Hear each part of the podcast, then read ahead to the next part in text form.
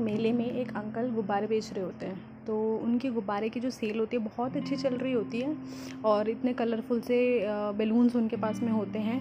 But जब बीच बीच में उनकी जो सेल है, होने कम हो जाती है तो वो क्या करते हैं? वो एक कलरफुल कोई रेड ग्रीन या ब्लू कोई भी एक बेलून लेते हैं और हवा में उड़ा देते हैं। और जब उसे हवा में उड़ते हुए देखते हैं बच्चे तो बहुत खुश होते हैं। सबका लेने का बड़ा मन करता है, बड़ा अट्रैक्टिव लगता है वो।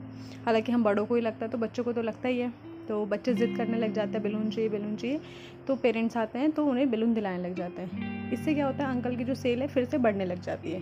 तो पूरे दिन में जब भी ऐसा होता है, वो एक बैलून उड़ा देते हैं और जैसी सेल कम होती है, फिर उसे बढ़ा लेते हैं। तो ये जो है, चीज़ें लगातार चल रही होती है। थोड़ी देर बाद क्या होता है, पीछे से कोई देखते हैं, वो उन्हें ऐसा महसूस होता है, कोई पीछे उनकी जैकेट को खींच रहा है। वो पीछे घूम के देखते हैं तो एक छोटा बच्चा होता है। तो वो पूछते हैं, बेटा, क्या चाहिए आपको? तो बच्चा बोलता है, अंकल, अगर आप ब्लैक कलर का बैलून हवा में छोड़ोगे तो क्या वो भी ऐसे ही उड़ेगा? तो बच्चे का बड़ा इनोसेंट सा क्वेश्चन सुन के अंकल उसके पास बैठते हैं नीचे और उसे बोलते हैं कि, बेटा, ये जो बैलून उड़ रहा है, ये इस वजह से नहीं उड़ रहा है कि इसका कलर कौन सा है? ये इस वजह से उड़ रहा है कि इसके अंदर क्या है?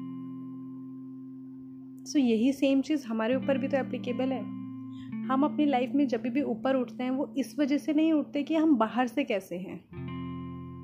इससे फ़र्क पड़ता है कि हमारे अंदर क्या क्वालिटीज़ हैं हमारे अंदर क्या चीज़ है जो हमें लगातार ऊपर उठाती है। तो ये बहुत एक छोटी सी सीख इस स्टोरी से हमें मिलती है जो उस बच्चे ने बहुत ही मासूमियत से पूछा था। तो हमें उठाने वाली चीज़ें हमारे अंदर है। बाहर वो चीज़ें नहीं हैं। बाहर की चीज़ों से हम ऊपर नहीं उठते। जिस तरह से एक बैलून अपने कलर की वजह से ऊपर नहीं उठता, उसके अंदर जो गैस भरी जाती है, उसके अंदर जो मटेरियल है, उसके अंदर जो क्वालिटी है, उस वजह से वो ऊपर उठता है। और वही सेम चीज़ हमारे ऊपर भी एप्लीकेबल होती है।